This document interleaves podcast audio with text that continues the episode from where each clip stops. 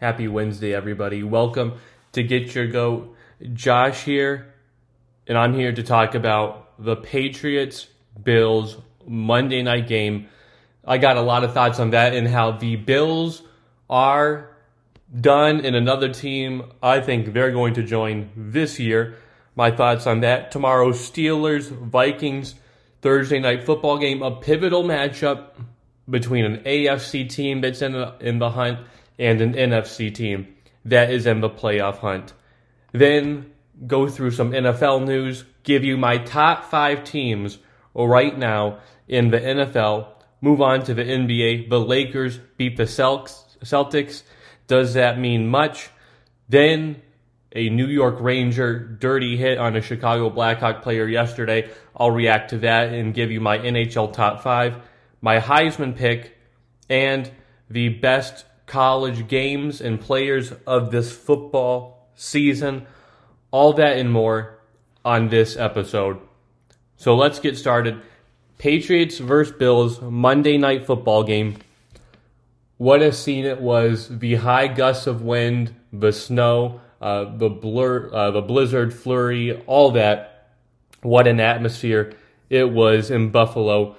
Before the game, I picked Buffalo to win a close one because I thought their defense was a little better, but was I wrong?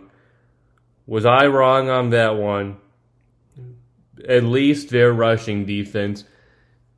If I known the Patriots were going to run the ball 43 times, I would not have picked the Buffalo Bills. New England Patriots won 14 to 10. I did say, you know, a team would be lucky to score more than 20 points. I thought the winner would be below 20. I was right on that. Patriots won 14 to 10 in a game that Mac Jones only threw three passes, two of three for 19 yards. That is all that he did all night long. Now, on the Patriot side, you can't really evaluate Mac Jones because he only three, threw three passes. He didn't throw any in the first quarter. Then he goes with the wind, and I'm expecting more passes because Josh Allen threw 30 passes. Mac Jones only threw three. If you had any other quarterback in the league, even if you're Bill Belichick, I believe Mac Jones would have thrown three touchdown pat or three passes this game. If it was Tom Brady, Aaron Rodgers, you don't throw three passes only because it's Mac Jones. He's a rookie. It's in this environment that he's never been in, played his whole life in the SEC. He's not used to this kind of weather. Uh, hasn't been, you know, like that in Foxborough yet. Uh, so he comes into this, and the game plan by Belichick was just great. I don't think he had a lot of faith in Mac Jones to throw the ball a lot. But he had a game plan which he knew he was gonna, which he knew was gonna work. Why? Because he looked to the teams that have beat Buffalo so far this season. Now, saying this, I've had a lot of flack for saying Nick Saban is the greatest coach of all time. I put Belichick at two. I still believe that. But after this game, I got to give it to Belichick. You know, he is the greatest coach in NFL history. I will give him that. But he looked to the teams that have beat the Bills so far this season. Who beat the Bills so far this season? Well, the Titans beat the Bills, and they ran for 146 yards in that win. The Colts beat them. The Colts ran for uh, 260 four yards. in Indianapolis threw only for 106, so they ran 264 uh, 64 times on 46 attempts. Gash the Buffalo Bills. Jonathan Taylor had that five touchdown performance. So we have seen teams beat the Bills that way with a great rushing attack and running game. So Bill Belichick watched film, went to the board, and say, "Hey, Buffalo has a tough time when you just pound it in there. It could have been easier because Buffalo just lost Tre'Davious White, their best cornerback, and say, let's test it. But Bill Belichick says, I'm going to do what these other teams did and do exactly that. The New England Patriots rushed for 46 attempts, the same amount of attempts that the Indianapolis Colts uh, did. They ran for 222 yards, still 40 something yards less than the Colts 19 yards passing, and they still won the game. They had more penalties than the Bills, uh, 47 yards. You know, they had a fumble lost as well off a deflection, which was Buffalo's only touchdown right there for 12. But Bill Belichick ran the ball right through Buffalo's defense, and Buffalo could do nothing about it. So after the game, I believe Poyer and Micah Hyde are asked, uh, Buffalo Bill safeties, you know, was this an embarrassing uh, t- uh, performance for your defense not being able to stop run? And they were offended by that question. I don't know why they were offended. The reporter said it's a legitimate question. There's going to be concern around the NFL. I believe, as a reporter, that is a legitimate question to ask. Because this isn't the first time it's happened. It's not, oh, it's a one off. We have seen the Bills get gashed time and time again this season. And I said their defense is good. On paper, it tells me, oh, it's good. They have a few shutouts as well. All this number one defense, number one fantasy defense, all the metrics high in the pass, high in the rush, better rush defense than the New England Patriots. But you just can't stop it. And you look deeper down, and it's like, the winning teams they beat this year, the only one they beat was the Chiefs, and they had no semblance of a defense when they started, and they know they like to throw the ball, so they were able to stop that. But Bill Belichick came in with a master class. This was a master class of coaching. He took Sean McDermott to school on the other side. This was a great Belichick coaching performance. And to me, this solidifies New England as contenders. I'm not going to say they're back. I never want them uh, to be back, but I don't think they'll win the Super Bowl. But I think now, with the defense that they have, with the offense that they have, uh, this is a formidable opponent, I think, for years to come, you know, with a rookie quarterback. That's how good I think the Patriots are. Very good enough to be contenders. I don't think they'll be favorites, near favorites when Brady was there. But New England is back. Now, this spells trouble for the rest of the AFC. But for one team in particular, that is the Buffalo Bills. Buffalo. Oh, what a team this was. You know, last year, 13 and 3. Josh Allen, second in MVP voting. Great offense, great passing game. Need the defense to get better. Now the defense gets better this year, and Josh Allen is having the exact opposite of an MVP season. Still no rushing game, but that was the same last year. We were still a good team. Now Josh Allen has looked inconsistent this season. Looked like the Josh Allen I didn't see last year, but the year before maybe I think last year, like I said, the past few episodes, past few times, maybe last year was just a one off for Josh Allen. Maybe Buffalo similar to Cleveland, where Cleveland had their one shot last year. Buffalo had their one shot last year, and this is it because they are proving to be a fraudulent team. Now they have to go play Tampa Bay, and then they play New England. This is a team not pegged by me, but by many sports analysis media I watched, Buffalo was one of the favorites in the AFC. You know, if the Chiefs sort of slip up, you know, which they have shown this year and uh, regressed, and Buffalo beat them, the Bills are just the best team. Uh, they're just so good. Let's forget about the record. Now everybody's like, whoa, the Bills really aren't so good. They have issues. I believe so at most. They're going to end up with 10 wins because I think they'll lose to the Bucs this weekend and they're going to lose to the Patriots again in a few weeks. So, yes, that guarantees seven losses, not even winning their own division. uh, in finishing in a five to seven playoff spot. That's what I think of the Bills. And then you think the Bills don't have a tiebreaker over the Colts, so you know that plays into factor as well. So no, the Bills are done. Sean McDermott is done. Josh Allen, this team, they won their AFC East last year, but that was it. That was it. Buffalo is done. I'm writing them up like I'm writing in Cleveland. Uh, they can make the playoffs, but it'll be very tough for them to win a game on the road when they'll have to play teams Uh, like Tennessee, New England, Baltimore all again and have a formula for how to beat Buffalo. But then another thing popped into my mind, and that was, you know, you had the Patriots going out this year spending a record amount of guaranteed money on players' players' contracts. If I'm Tom Brady, I'm thinking, really?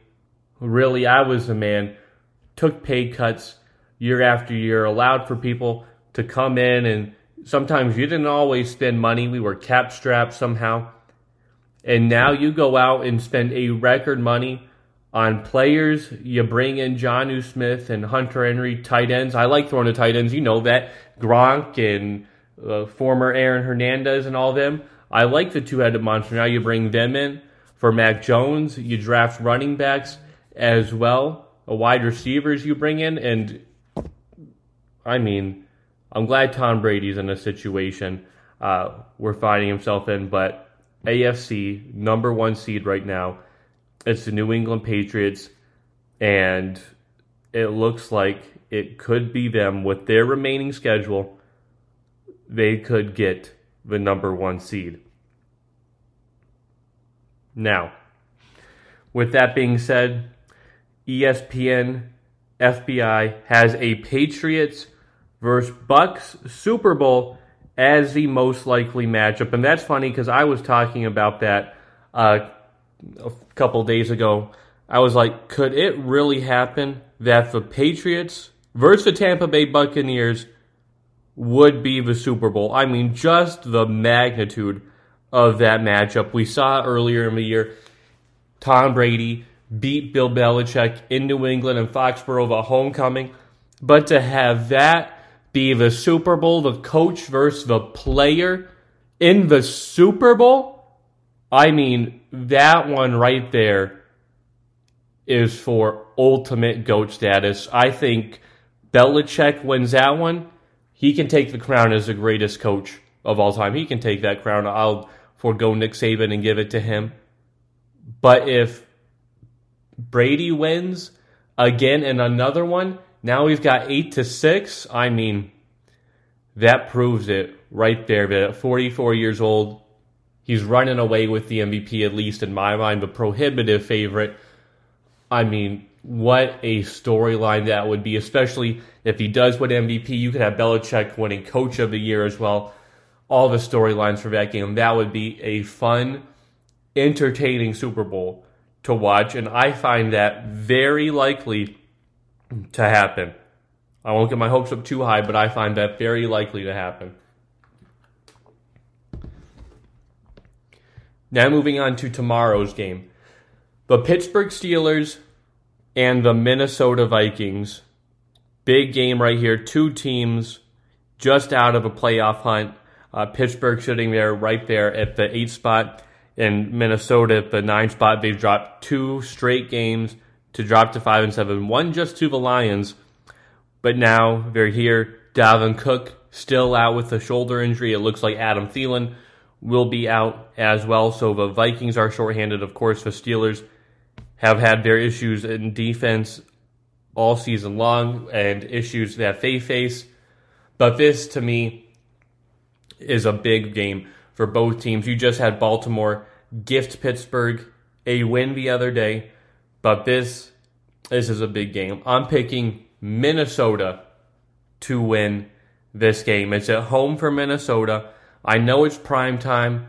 Kirk Cousins in prime time is not good. We saw that uh, earlier in the year when they played the Cowboys in Minnesota, backup quarterback for Dallas and they could not get the win. Now it's Thursday night. Can they get the win? I think so.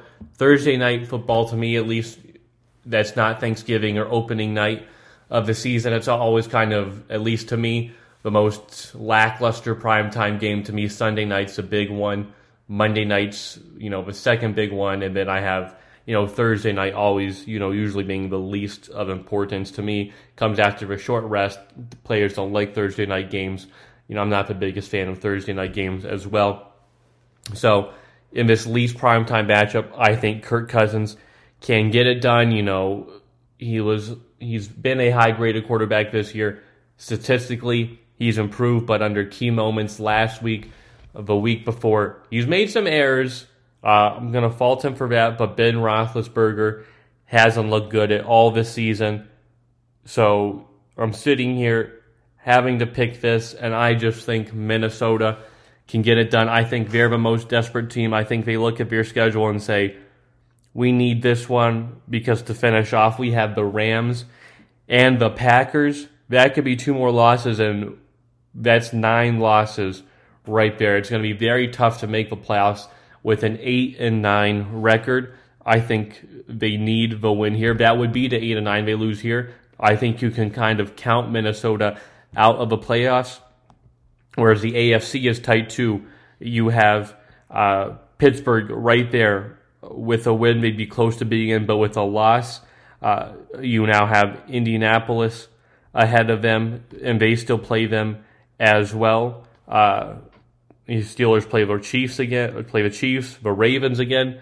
So this is a pivotal game for just a playoff spot. Doesn't even matter about playoff positioning, anything like that. This is a pivotal game for both teams. I think Vikings can get it done. We had all this uh, hot seat argument on Matt Nagy a few weeks ago before Thanksgiving, and now Mike Zimmer back to back losses. Now he's on the hot seat. You know, is he the next to be gone? I think they lose this one. This one could very well cost Mike Zimmer his job. I think he's aware of that. The players are aware of that. They need to go out and not win, you know, big or a resounding win. They just need to get the win. Doesn't matter how it comes. But I think Minnesota can rally. They can win this game against the Pittsburgh Steelers. Now, other NFL news.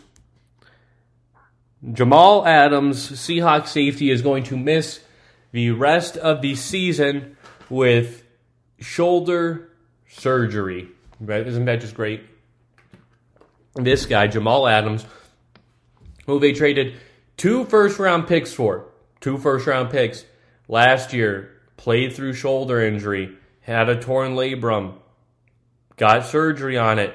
This year does the same thing. Now he's getting surgery because he thinks the season is over. You know, they said it was just a sprain, but they said it's a similar uh, injury to the labrum that was hit last year. So now Jamal Adams is done. You trade two first round picks for this man, make him the highest paid safety, and he's gone.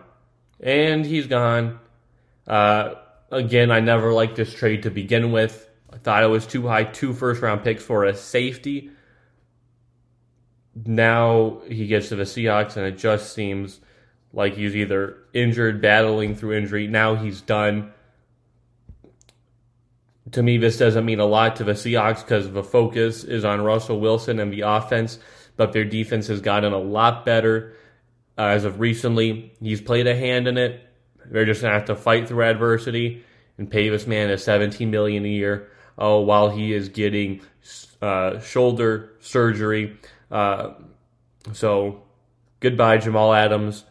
Hopefully, I never see you in a Seahawk uniform again but I know that's probably too optimistic. Then Ryan Fitzpatrick, another what player to have season-ending uh, surgery, uh, arthroscopic hip surgery, and now he's done for the season. I think it's smart. I think he was kind of hoping to see what would happen, but Taylor Heinicke, I don't think he's the greatest quarterback. Don't think he's a bona fide NFL star or a 16 game starter regular for playoffs. But what he has done has won four straight games for the Washington football team, has put them in the playoffs as of recently, and also put them in the conversation for the division. So they have done a great job. So Ryan Fitzpatrick having season-ending surgery. Hopefully, Heinicke doesn't get hurt, because uh, then again, that would hurt the football team, and then turning to another quarterback with even less experience than Taylor Heinicke.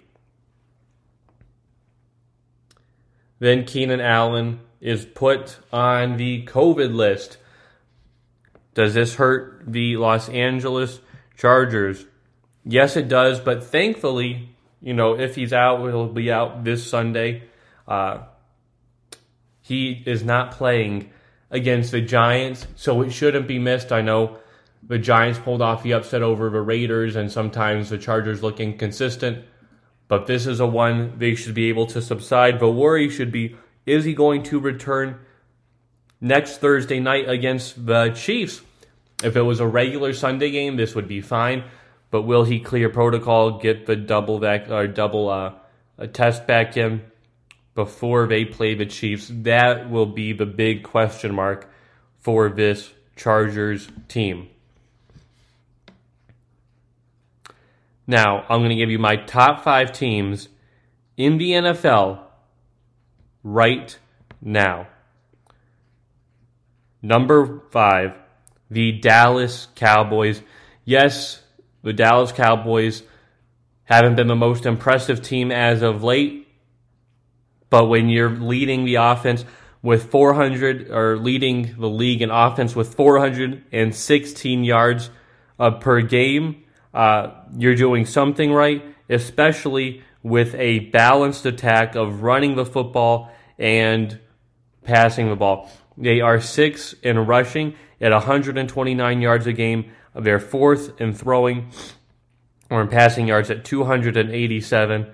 Uh, they are also second in scoring at 29.4. So offensively, this is a good team a very good team. Not the best defensive team, uh, bottom 15 of defense. But then again, they have had a lot of turnovers, uh, Trevon Diggs, so they bend a lot, bend more than they should, break a few. But this offense is where it is at. They also score a ton of points sitting there at uh, 353 uh, points, like I said, and also a high point a differential at 86, one of the highest in the league. That's why they are number five on my list. Number four, the New England Patriots. Just felt like default, had to put them there. I'm just kidding. They had a great performance, like I said, against the Buffalo Bills with that win, they solidified their spot as top dog, not only in the AFC East, but in the AFC overall. This team has been brilliant. And also, I know a lot of talk has been on the Cardinals and how they're 7 and 0 on the road. What a good away team this is. But do you know? Do you know this isn't what we're talking about? The Patriots have also not lost a road game this year. They're 6 and 0. Of course, it'll be tough this week when they play the Colts, but this is another team, again, like I said, undefeated on the road. We want to talk about the Cardinals, but the Patriots have done it too. They're playing great defense, one of the best defensive teams in the league uh, in terms of yards allowed. They're sitting there at third, one in points, top scoring defense. I mean, this team is getting it done. And then also, they are the number one team in point differential, scoring 350 points to allowing a total of 200 for the year. Again, balanced team offensively and one of the best teams defensively. Number three, the Green Bay Packers. Yes, off a bye, so can't really judge them for anything they've done this week. But guess what? They are one of two teams who are undefeated at home. Makes Lambeau a tough place to play. We got Aaron Rodgers, who's right there as an MVP candidate. Davante Adams still playing right into me, I know Cooper Kupp is number one in yards and all that.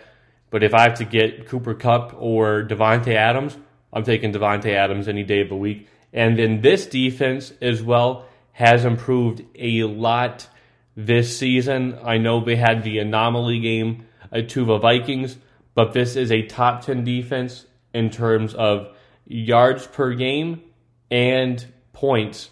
So this is a great defensive attack that they have. Number two, the Tampa Bay Buccaneers, to me, the most talented team. Another team that's undefeated at home, which proves, like I said, there's two teams undefeated on the road, there's two teams undefeated at home. Maybe sometimes home's not always the best place to play unless you're Green Bay at Lambeau or Tampa Bay at Raymond James Stadium. This team is one of the best offensive teams in the game. They score the most points, only team to average over 30 points a game. We're one of two teams to average 400 yards per game. Also, number one team in pass yardage, Tom Brady, MVP candidate, uh, MVP favorite, I should say. But what's improved over last year is, to me, the running game is a little bit more effective. I know it ranks in the bottom half of the league, but to me, they're getting a lot more contribution than they did last year from that. Their defense has been shredded due to injury this season, but a lot of it to me, they're getting on their way back. They're finally getting healthy.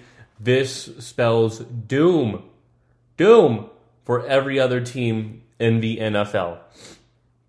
Number one team I'm going to say this just by default and by record, is the Arizona Cardinals. I don't have a ton of respect for Arizona Cardinals. I'll respect the 10 and 2 record, however, the only team to be 10 and 2, however, 7 and 0 on the road. I'll respect that. I'll respect that they're, you know, point differentials plus 119, you know, one of the few teams that are in that 100 mark, uh, one of the four teams. I will give than that. But when I look at an NFL team, you know, I want a team that is top five or in offense and defense. In defense, they are sitting there at number five. And then on offense, you know, they're not even in the top 10. So that's tough. Yes, they're just outside the top 10 there, but sitting at number 11 in terms of yards per game scoring there at 28, which is high. But I want to see a little bit more offense, you know, from the Arizona Cardinals. I'm glad they can beat the Bears and the Seahawks and you know the Texans and teams like that. Uh, but they've only faced a few good teams this year. Uh, the Packers they lost to, they beat the Rams. But coming down this stretch when they play the Rams, uh, the Colts, the Cowboys, that'll be very telling for this Cardinals team. I'm not high on the Cardinals even though they are my number one team. Again, some things don't make a lot of sense, but as Korg says from Thor Ragnarok, the only things that make sense is that nothing makes sense. Maybe this is how you could sum up this NFL season uh, because it has been crazy. A lot of close games. The parity has closed. But those are my top five teams in the NFL the Dallas Cowboys, the New England Patriots, the Green Bay Packers, the Tampa Bay Buccaneers, and the Arizona Cardinals. Now moving on to the NBA. Last night, the Los Angeles Lakers beat the Celtics. They were 12 and 12, improved to 13 and 12, same record as Boston.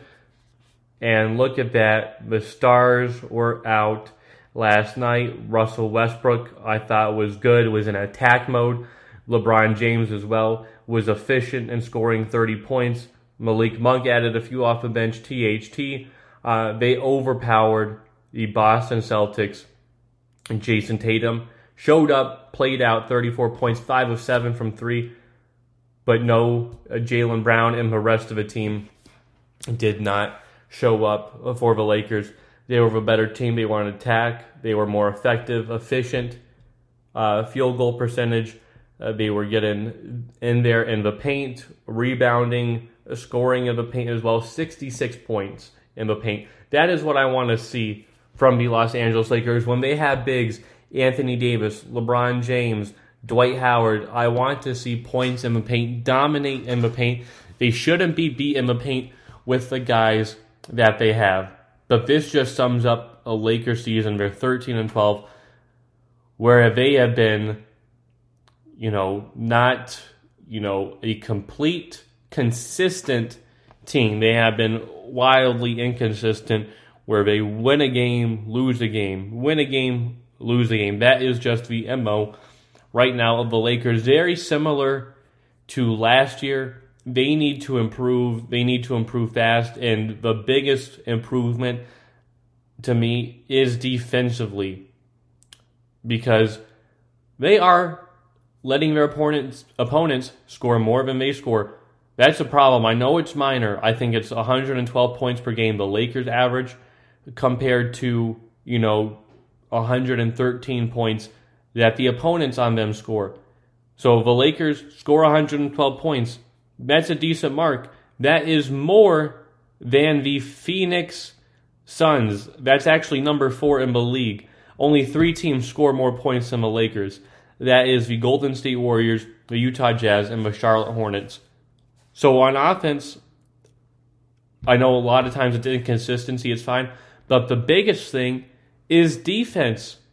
They need better defense, uh, transition defense, perimeter defense, interior defense. They need it all. Anthony Davis, you know, has been in the conversation for defensive player of the year. That is what he has to be. He has to be a great two way player, which he can be, but he has to be that. I think they're going to have to improve defensively for sure if they are going to make any type of run in the West. So this is my pick to win it all. If I known defensively they were going to be that bad, then I wouldn't have picked them but they are the second worst team defensively in the league. That does not make up, you know, all those shortcomings on defense. Uh, you can't make up on offense. That's what makes you an inconsistent 500 team like the Charlotte Hornets, who are the most potent offense, but are the worst team defensively. When you have a great offense and a you know atrocious defense, you're getting a 500 team. So that is a result of the way that they play. Tonight, there's two games, two big games Milwaukee Bucks, Miami Heat. Big matchup here. You know, Miami, Erik Spoelstra has had Milwaukee's number a lot in the regular season. In the playoffs, you know, Milwaukee avenged their demons last year. I was going to pick Miami, but Jimmy Butler aggravated an injury. He won't play tonight. With that, and with how Milwaukee has been playing recently, you know, on a four or on a two game win streak, they've won nine out of their past ten. I have to go with Milwaukee with Giannis, who is still the anchor for this team, one of the best players, averaging a double double this season. I think without Jimmy Butler, the wall that Miami builds to stop Giannis, it hurts moving forward. But Milwaukee, I think, is going to wind up winning this game, and Giannis will find a way to score points. I wouldn't be surprised if he drops 30 points on the Miami Heat. Then you have the Trailblazers and the Warriors. Now, before the season, you know, this is a matchup you want to schedule because the Trailblazers should be a good team, but they're not. They're 11 and 14. But it's Damian Lillard going up against Steph Curry what a matchup this would be. However, Damian Lillard has had a down year to years past in terms of his field goal percentage, his shooting. Tonight, you also have CJ McCollum out with a collapsed lung. I hope he feels better, gets well soon. But it's just too much uh, for Portland, for Damian Lillard to do this. I think Damian Lillard will have a good night. I think he relishes these big time matchups again over Steph, but so does Steph as well, especially with a team like Portland who doesn't have a great defense. Uh, I think Golden State is going to wind up also winning this game. Still no Klay Thompson back. Andre Iguodala still out. But the Golden State Warriors are going to find a way to win this game, and I think they win it big as well. Now moving on to the NHL. Last night, I was able to pick up some of the game for the New York Rangers and the Chicago Blackhawks. Now, this was a close game, and then there was a big hit that happened, and it just made me dislike the Rangers already more than I did. Uh, that was Jacob Trouba, uh, to me, which looked like a dirty hit on the Blackhawks player, uh, Jujhar Khaira. And it was as bad uh, because he had to get stretchered off the ice. Anytime something like that happens and they have to put, you know, put you in a stretcher, you know, with a head thing in there to stabilize you, it does not look good. I'm glad Chicago said that uh, he's talking, he's responsive, because that hit was bad. I know Khaira had his head down, but Trouba, you know, lowered his body, moved up on impact, and just a bad, bad hit that happened. Now, do I expect anything to be done by the NHL? No, no, no, and no. And this is probably why people are frustrated with the NHL. Things go down. You had last year uh, the Tom Wilson uh, situation and Artemi Panarin, where nothing happened. Then you had a couple days ago Connor McDavid ejected for boarding, no suspension to him. Nothing's going to happen to Trouba. So I just can't take the NHL seriously. I really can't when there's plays that shouldn't happen. You know, this was the NFL you know, you'd get your 15 yard penalty, you get targeting, you get misconduct, ejection, fines, all that jazz. NBA, you know, you do something remotely bad in that game, you flick somebody, uh, that's a flagrant two and you're gone. So a lot of people have cracked down.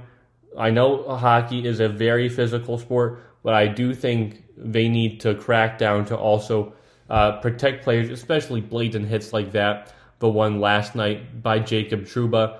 The NHL has to go in there and do something. The very poor commissioner that he is, that's no good at his job for the NHL. Uh, I forget which one it is because there's so many poor commissioners out there for their respective leagues.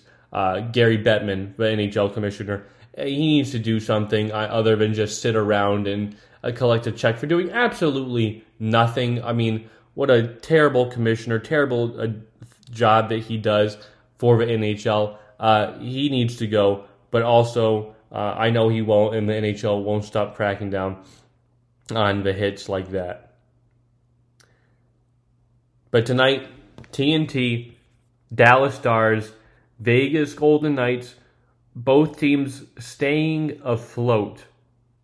Pacific, you know, is loaded right there in the mid tier of teams Vegas is right there. Dallas in the same position. Uh, both have 28 points. Who has the edge here? I'm going with the Stars. They're very hot. Won nine of their past uh, 10 games. They've won seven in a row. Joe Pavelski has been great. Uh, Miro Heiskanen, Roope Hintz. Uh, this Dallas team is effective on all fronts, on all lineups. I really like this with how Vegas has been shorthanded. They've been able to weather the storm, not overcome it. I like Dallas to win this game tonight. Even my top five teams in the NHL. Number five, the Minnesota Wild. Yes, they are still number one, and they are cruising actually at number one right now, taking off in the Central Division.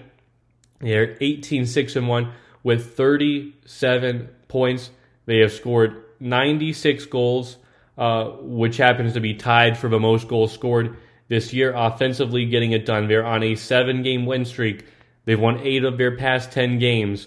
Uh, they also have a seven point lead on the second best team in the Central. They are creating separation early. The Minnesota Wild is a good team. The deal for Kirill Kaprizov is good because you know, he is their leading point scorer. Uh, Ryan Hartman's also good on this team. So the Minnesota Wild are a really good team. Number four, the New York Rangers, another team that's hot right now. They've won seven in a row, nine of their past ten. The goalie tandem is working out well between Georgiev and Shesterkin. Uh, this is a team, you know, could they find a way? A lot of same uh, talent from last year. The head coach has been an improvement. Gerald Gallant has been great for this team. The adjustments he's made to the uh, line, added the kid line there, uh, Lafreniere and them. Uh, Panarin has been out of his mind uh, to start the season so far for the New York Rangers. Number three, the Toronto Maple Leafs, a team that's also hot. They've won seven of their past 10. They're at 38 points right now, uh, tied for most in the league. 18 wins. That happens to be tied for the most in the league. Their goalie Campbell has been terrific, and like I see, the Stars have been out this year to play. Auston Matthews, Mark Riley, John Tavares, uh, Nylander, all of them for Toronto. Mitch Marner have been effective in scoring. Uh, this team is very dangerous. But number one, or no, my bad, number two, Washington Capitals. Number one in the Metro, again, tied most points with 38. Uh, they have won seven of their past 10. Evgeny Kuznetsov, what kind of year would he have? All the turmoil surrounding him. He's been brilliant while Nicklas Backstrom has not played a game. Alex Ovechkin, again, like I said, is on his way to breaking record after record. Leads his team in scoring and points, assists, goals. Ovechkin is doing it all, is on another tear. Another one who is in legitimate, I think, MVP consideration.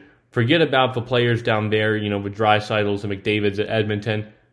Uh, at 43 leading, but you still have a player that is, you know, 36 years old, Alex Ovechkin, third place in points, right behind the two young guns, Draisaitl McDavid, two points behind at 41. Alex Ovechkin is on a tear. Number one team is still the Florida Panthers, again tied for the most points in the league. They've won seven of their past 10. They're tied for most goals scored so far this year a team that has played great. Sergei Bobrovsky has bounced back. Jonathan Huberdeau, Alexander Barkov, Anthony Duclair, Patric Hornqvist have all played valuable roles in this season, which proves last year, you know, they were right there, hung in with Tampa Bay, but they needed a little bit more to get over the edge. Florida, you know, wants that one seed to not have any matchup with Tampa Bay in the first round. Uh, they are doing what needs to be done. They are the best team in the NHL right now in a tough division with Toronto, with Tampa Bay. So those are my top five teams in the NHL the Minnesota Wild, the New York Rangers, the Toronto Maple Leafs, the Washington Capitals, and the Florida Panthers. Now moving on to college football. I was right on the Heisman finalists. I said on Monday, you know, the Heisman finalists would be Aidan Hutchinson, Kenny Pickett, CJ Stroud, Bryce Young. And I was right. Those were the four players that are Heisman finalists. Now, who is my pick to win the Heisman? If I was a betting man, I would choose Bryce Young. He has had a fantastic year this year. Number one a grade a quarterback by Pro uh, Football Focus. He is also uh, number four in pass yards at 4,300. You know, over, you know, Kenny Pickett. He's just been great this year. Uh, I'm not going to let my Michigan bias get in the way. I'm going to say Bryce Young. I would love to see Aidan Hutchinson win and pull off an upset because he has been a great defensive player. Will probably be the number one draft pick but I think Bryce Young will get it. I'm not going to say put all this blame that Aidan Hutchinson should get it. It's an offensive award. It's even a quarterback award. Uh, but I think Bryce Young is deserving of winning the Heisman. Now I'm going to give you my best college players of this past season. I know there was so much hype surrounding uh, Matt Corral. Eh, he was great this year. He was tremendous. Injury kind of hurt him later in the season, even though they were still winning games. Biggest disappointment, I would say, Spencer Rattler got benched second half of the season. I mean, he just could not show up. I mean, a man peg, you know, if he has a great year, you know, he'll win the Heisman and, you know, be one of the next great quarterbacks, but it never panned out. Now he's entering the transfer portal. Next step, Spencer Rattler is a big one, but there are so many great college players out there. Aidan Hutchinson, definitely one of them. I mean, he showed up in the biggest games when they needed him. The Penn State game, which was close, he showed up. The most pivotal game of their season, Ohio State, showed up. You know, three sacks, 15 pressures. That's insane. He had a field day with one of the better left tackles in college football. He had the crazy sack and fumble recovery for a touchdown against Michigan State, which was called back, and they could be 13 and 0 right now. So he was a game wrecker all season. Another defensive player I have to give props to, Will Anderson. I know this debate, Aidan Hutchinson, Will Anderson. Why is Aidan up there for Heisman if Will Anderson, you know, had one more sack and like 20 more tackle for losses?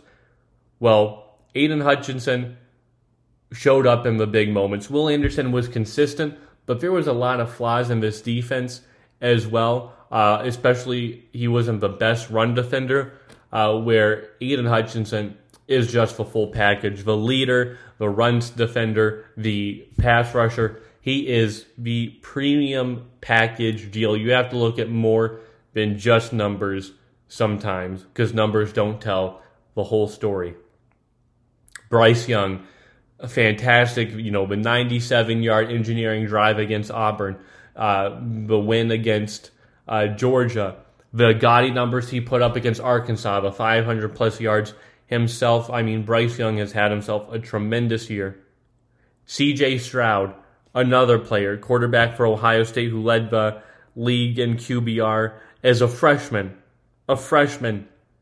He was another player, uh, poised, ready for a moment. I know Michigan defense got a lot of credit, but he still threw 350 yards on that Michigan defense, which I have a lot of respect for and think it's one of the best in the nation. CJ Stroud was g- tremendous this year. Another player, Hassan Haskins. I know a lot of talk. Kenneth Walker, and he had his five touchdown moment on Michigan, but in an even bigger moment against Ohio State, nowhere to be found. Where Hassan Haskins in bigger moments, uh, with no Blake Corum, he ran all over Ohio State. Five touchdowns in that game right there. He was brilliant all season long. He showed up, uh, was great, was the true number one back. Hassan Haskins was brilliant this year as well. Those were some of my top players in college football. Now, what about some of the past games? There were so many college football games this season. There were so many tremendous ones. I could I had to narrow it down to ten because there was just so many games. There's games I'll, I'll probably miss, but some of the best games this season: Oregon, Ohio State. Oregon, what an underdog going to shoe to face Ohio State. No Kayvon Thibodeaux as well, but they pulled out the win. Verdell, the quarterback, the running game, the back and forth to Ohio State coming back, but in the end, Oregon prevailed. What a great game. Toledo versus Notre Dame. Notre Dame looked shaky. Beginning of the season, Notre Dame had to come back and beat Toledo. They also had to do the same thing against Virginia Tech as well. You know, that early part of the season was rough for Notre Dame where they were winning by field goals. It lost to Cincinnati before they turned it around. Notre Dame had some classic games in the beginning of the season. Some other classic games. How about every Nebraska game could be considered a close game because hey, we're three and nine.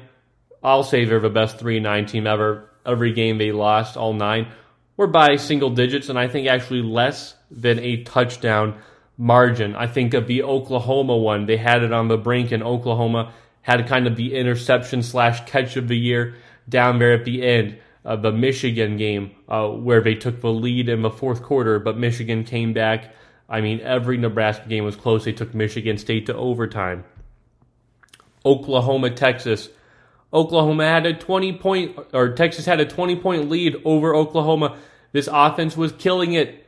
And then the second half, they could not get it done. Oklahoma stored back game winning touchdown with no time left. I mean, what a performance by Oklahoma that game. That was when Caleb Williams showed up, took the reins from Spencer Rattler, took the keys, went off running. Great job by Caleb Williams. And that just set off second half loss after second half loss for Texas. Another great game. Alabama, Texas A&M. Who would have thought Texas A&M losing two straight games, Mississippi State, Arkansas. Can they beat Alabama, compete? I know they're at home, home of a 12th man. Could they do it? I didn't think they could, but that didn't matter because they believed Texas A&M beat Alabama. Last second field goal, 41-38. Uh, Jimbo Fisher, first former assistant to beat his former coach. He was 24-0, then 24 and 1 till that moment.